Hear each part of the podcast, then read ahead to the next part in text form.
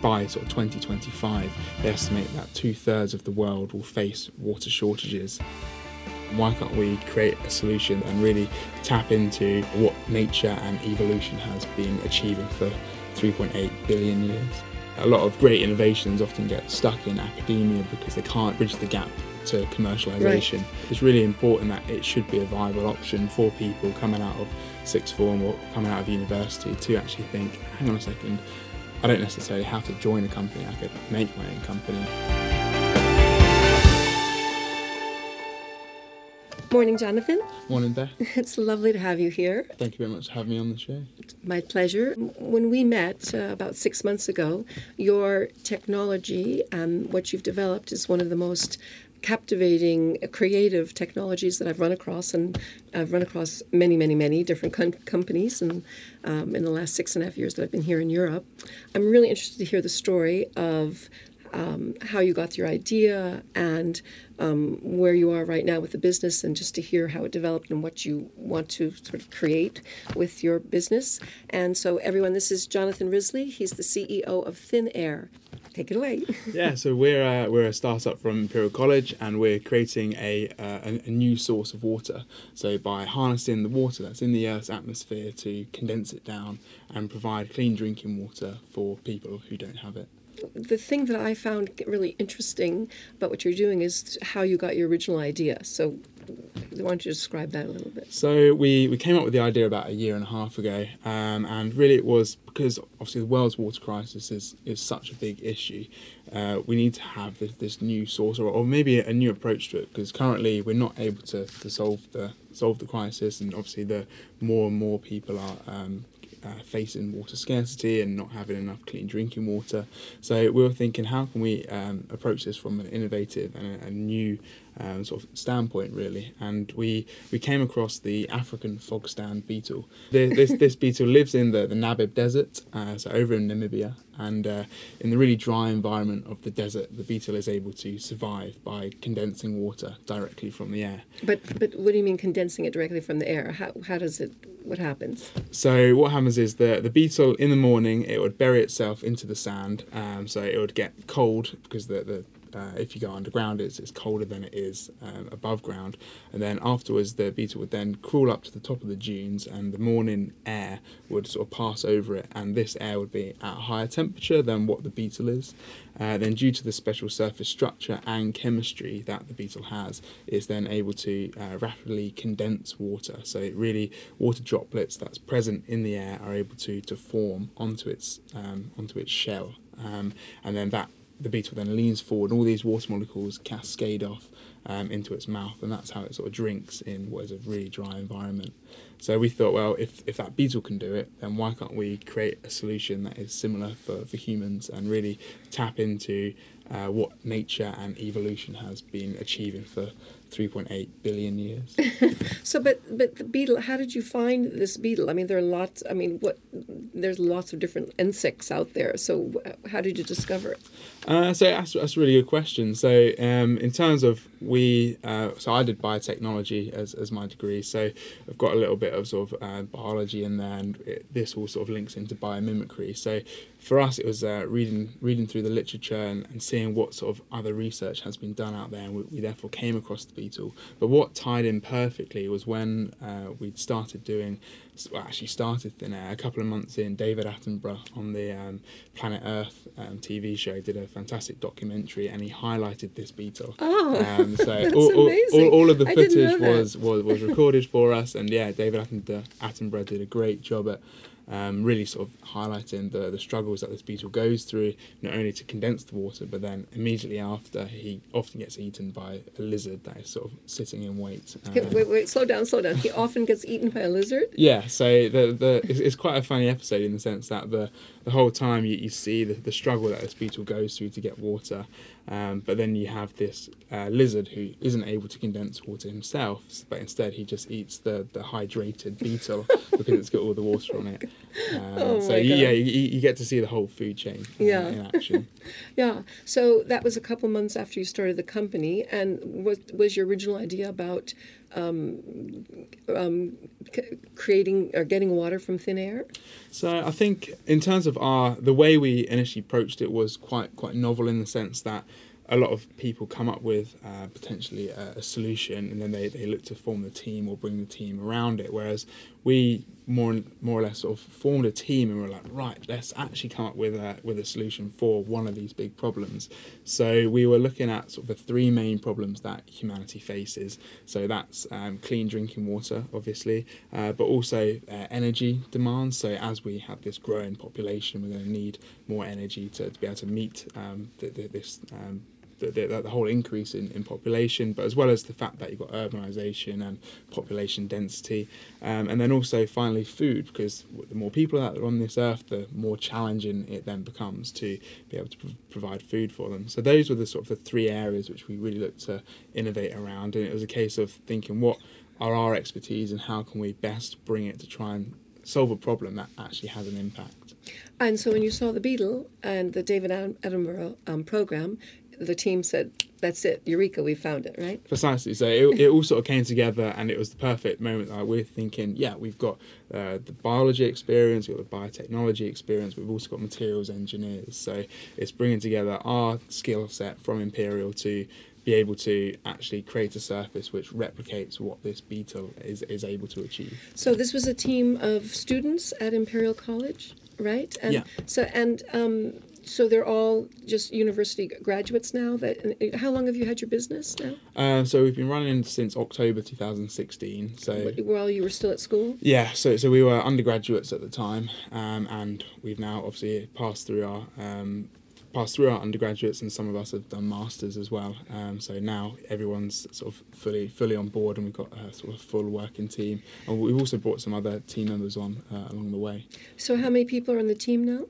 Uh, so at the moment we've got a, a fantastically large team because we've got uh, quite a few um, sort of students helping us over the summer as well from from different universities. But um, so that's nine in total. But in terms of the the, the core team uh, for next year, we, have we've, we've got four of us.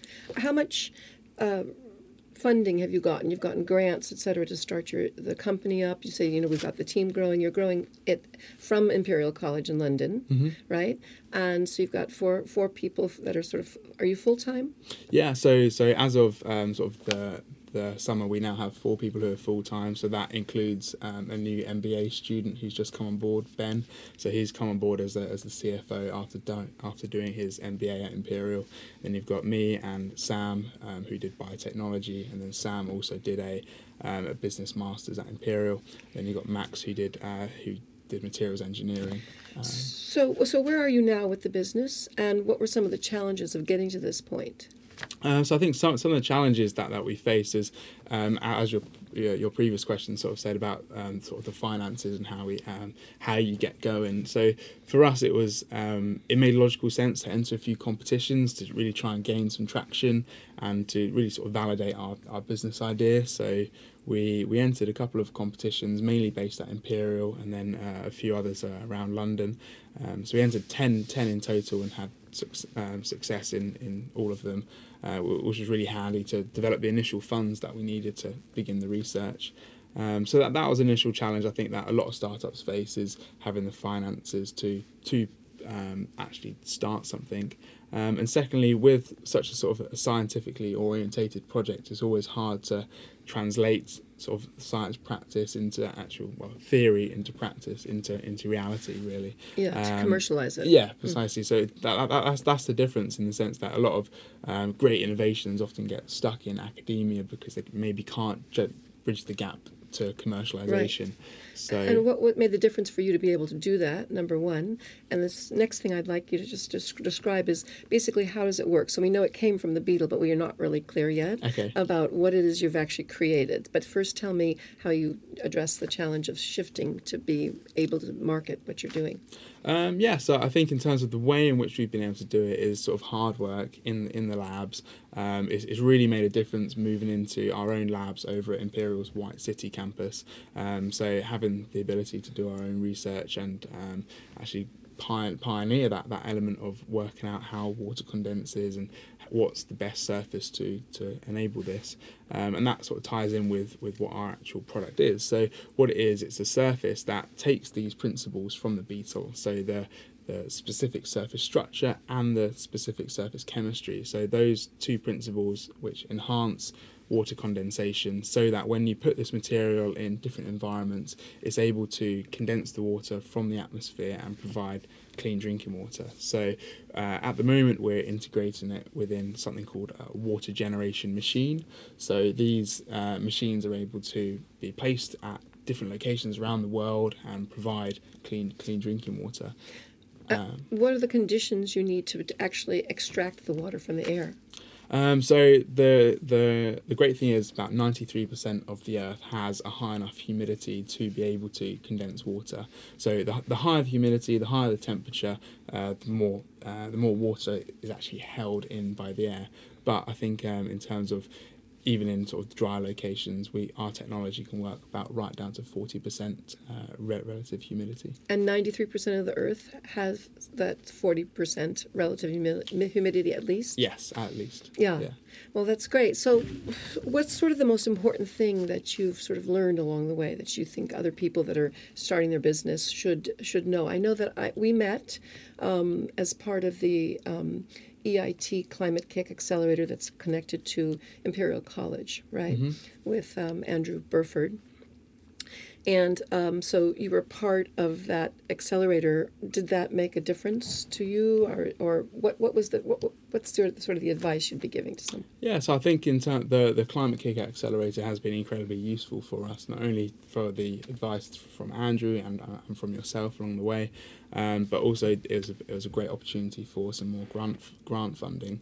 Um, I think for us, what, what's been really valuable and one of the big lessons is like don't underestimate how important your, your sort of network is. So we've been able to, as we've gone on through through different competitions, uh, meet obviously a lot of investors, but also people who are just happy to help a good cause on the way. So it's great to be able to um, call upon our network and they're, they're able to help us find connections find different market opportunities so for us that's been that's made our journey much much easier having these people who can open doors for us right right and um, what sort of doors have been opened for you that's a very good question. Um, so I think in terms of um, exploring different markets, so we've got some fantastic connections with, with charities over in over in Africa, and we're now starting to, to speak to individuals over in the Middle East as well. And sort of all of these uh, markets are, ones which not necessarily we had connections in previously, but through um, just through developing the, this network and sort of sharing our idea and our ambition and our product, we've been able to, people have thought, yes, I can actually help them on the way, and here's the connection to, to do that. So, we, yeah, hopefully it enables us to an easier route to market. And um, you you've got your prototype done. You're in production for your you know for your product of creating this. It's a membrane, right? Mm-hmm. It's a membrane that you can attach to anything, right? Yeah. So it's uh, it's it's the it's the surface principle. So you've got the, the this membrane, but we've now um, integrated that onto uh, onto a metal surface. So with this aluminium sheet, you've got much more longevity associated with it. Um, so therefore, it's much more robust and can be deployed in, in different environments. Um, we've yeah over the summer we're now doing live demonstrations of it um, in the UK, but then also over in Malaysia as part of the X Prize Water Abundance competition. So you were um, were you what was your sort of role in the X Prize? Like, how many people do they consider, and where were you in the sort of the final? Yeah, so so the X Prize is, is a great competition that they they have many different disciplines. So so what's the name of this particular X Prize competition? Uh, the X Prize Water Abundance. Water Abundance. Yeah. Okay. Um, so the the principle of it is perfectly aligned with, with what we're doing. So it's all about atmospheric water generation, and really it's it's been able to create the, this this new source of water as, as we've been uh, talking about. So initially, hundred teams entered the competition, and based on the initial phase one results, so you had to just submit results on how your technology is performing and all the principles of how you're going to be getting this water from the air. And um, that was over in January, and then they selected the five teams um, and announced them in March. Uh, and we were one of the, the lucky five teams to get through to the final, um, where we're now able to uh, demonstrate it on this this global platform. And when when are you going to be doing that? Um, so the demonstration date we have is the first of October. Um, That's over in, exciting. Yeah, precisely. So we'll be able to go, go. We'll be able to go out to Malaysia um, and actually demonstrate it in, in sort of perfect environmental conditions as well. Right. And so, and your team is your super young team, right?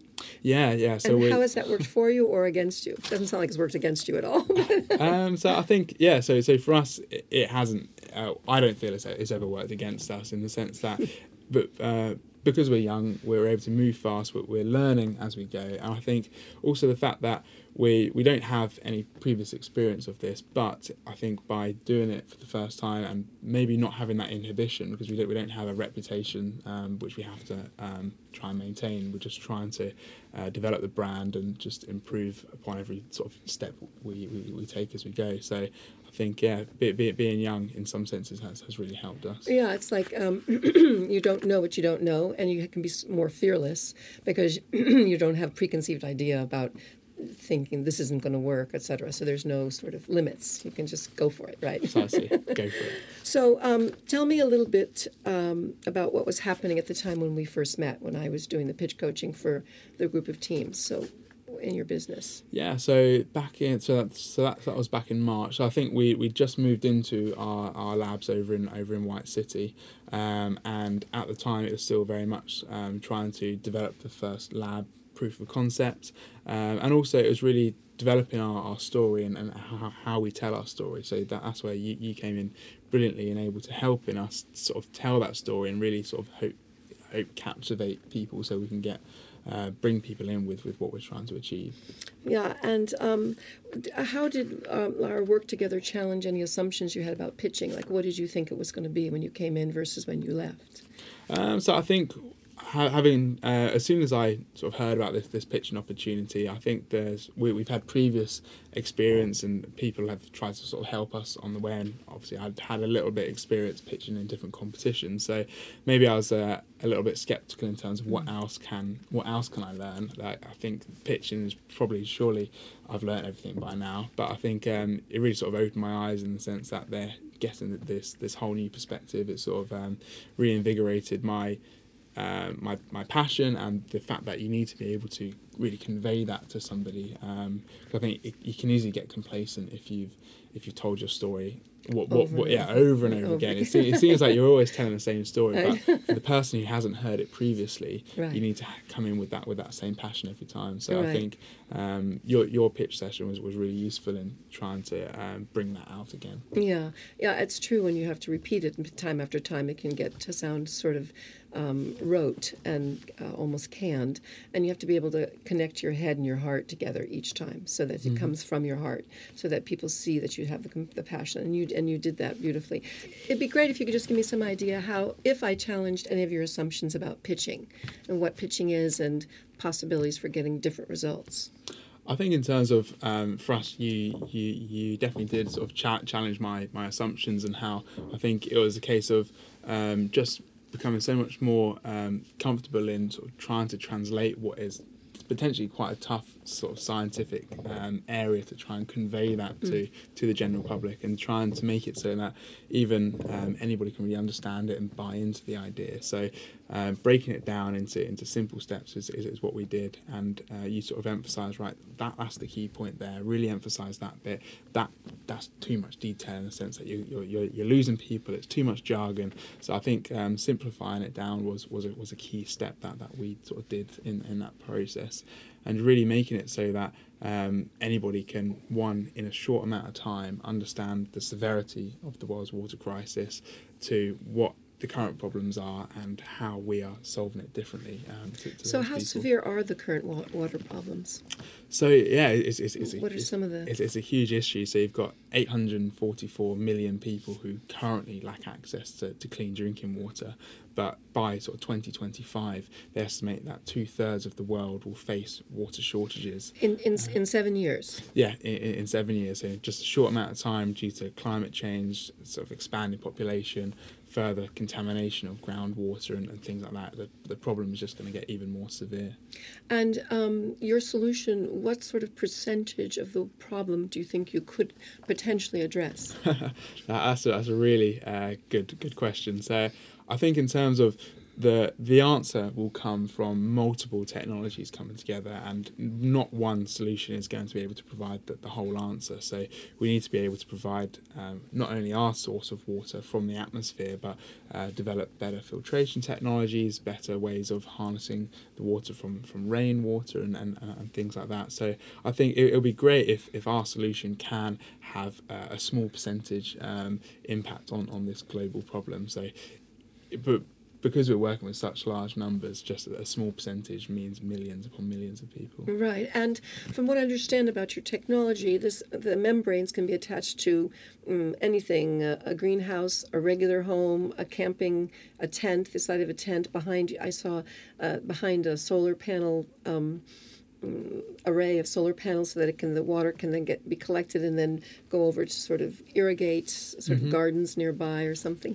um, or crops nearby and the thing that I'm interested in hearing is uh, sort of the quantity of water that you can get. So, is it my initial impression was that the amount of water you could get would just be enough for like one person or a couple people, a little bit of water. But actually, how much water can you actually extract from the atmosphere with these membranes? Yeah. So, in, in terms of those, those technologies, they're sort of the, the, the passive technologies which, which which has the potential to, to be developed. So those ones don't rely on any any energy input, so they're just providing just that favourable surface for, for water to collect on them. So in terms of the, the quantity, there, there'll be much lower quantities than say if you, you were to put energy into the system. But hopefully something like a, if you were to put it on a billboard, uh, which put, put the membrane on there, you could be able to achieve hopefully about 70 litres um, per per day. Um, and 70 litres is, would, would be enough water for how many people per day?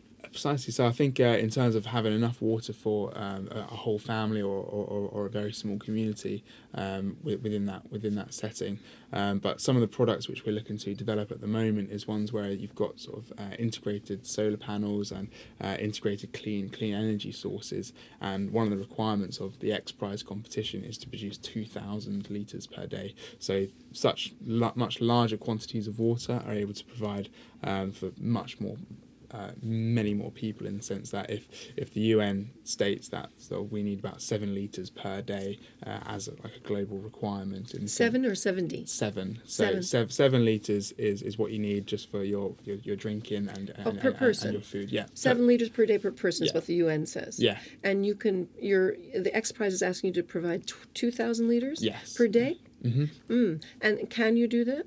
Yeah, precisely. So I think we, we, we definitely can achieve this. So our, our results in the lab show that we can have that sort of four times increase um, in water generation um, efficiency. And now it's a case of um, really proving that once integrated into a air to water um, machine.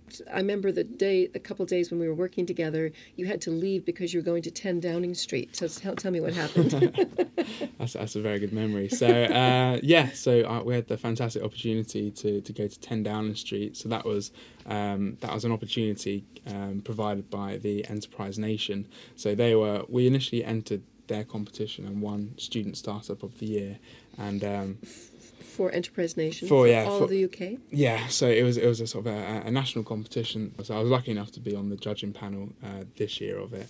Um, because you won last year. yeah, yeah. So, so, because you won last year, but they, they, they provided a fantastic opportunity to meet the uh, business advisor of Theresa May and really sort of speak about how um, students can try try and get a voice and try to go into entrepreneurship. And I think it's it's really important that it should be a viable option for for people coming out of sixth form or, coming out of university to actually think hang on a second I don't necessarily have to join a company. I could make my own company. And there's plenty of opportunities there at the moment for, for funding for this. And it's just raising awareness that this can be a, a, a job opportunity as well. Yeah.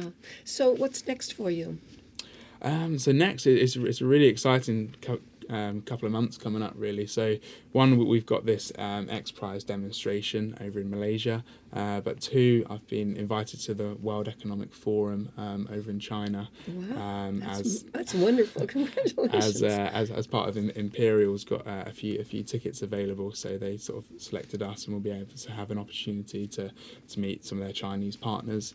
Um, as well as we're into the final of the, the Tommy Hilfiger um, challenge, which is all about how to reduce water within the supply chain and within the textile industry. So there's, there's a perfect alignment there. Um, so yeah, we have a, a few a few opportunities coming up. That and, sounds uh, wonderful. I, I think I think the great thing about having a startup is that every day is different. Every every week you've got different opportunities arising. It's just such, such an exciting time. yeah, and um, what what about your funding? What you've got? Do you have enough for a runway for the next year or so, or what do you, what do you need?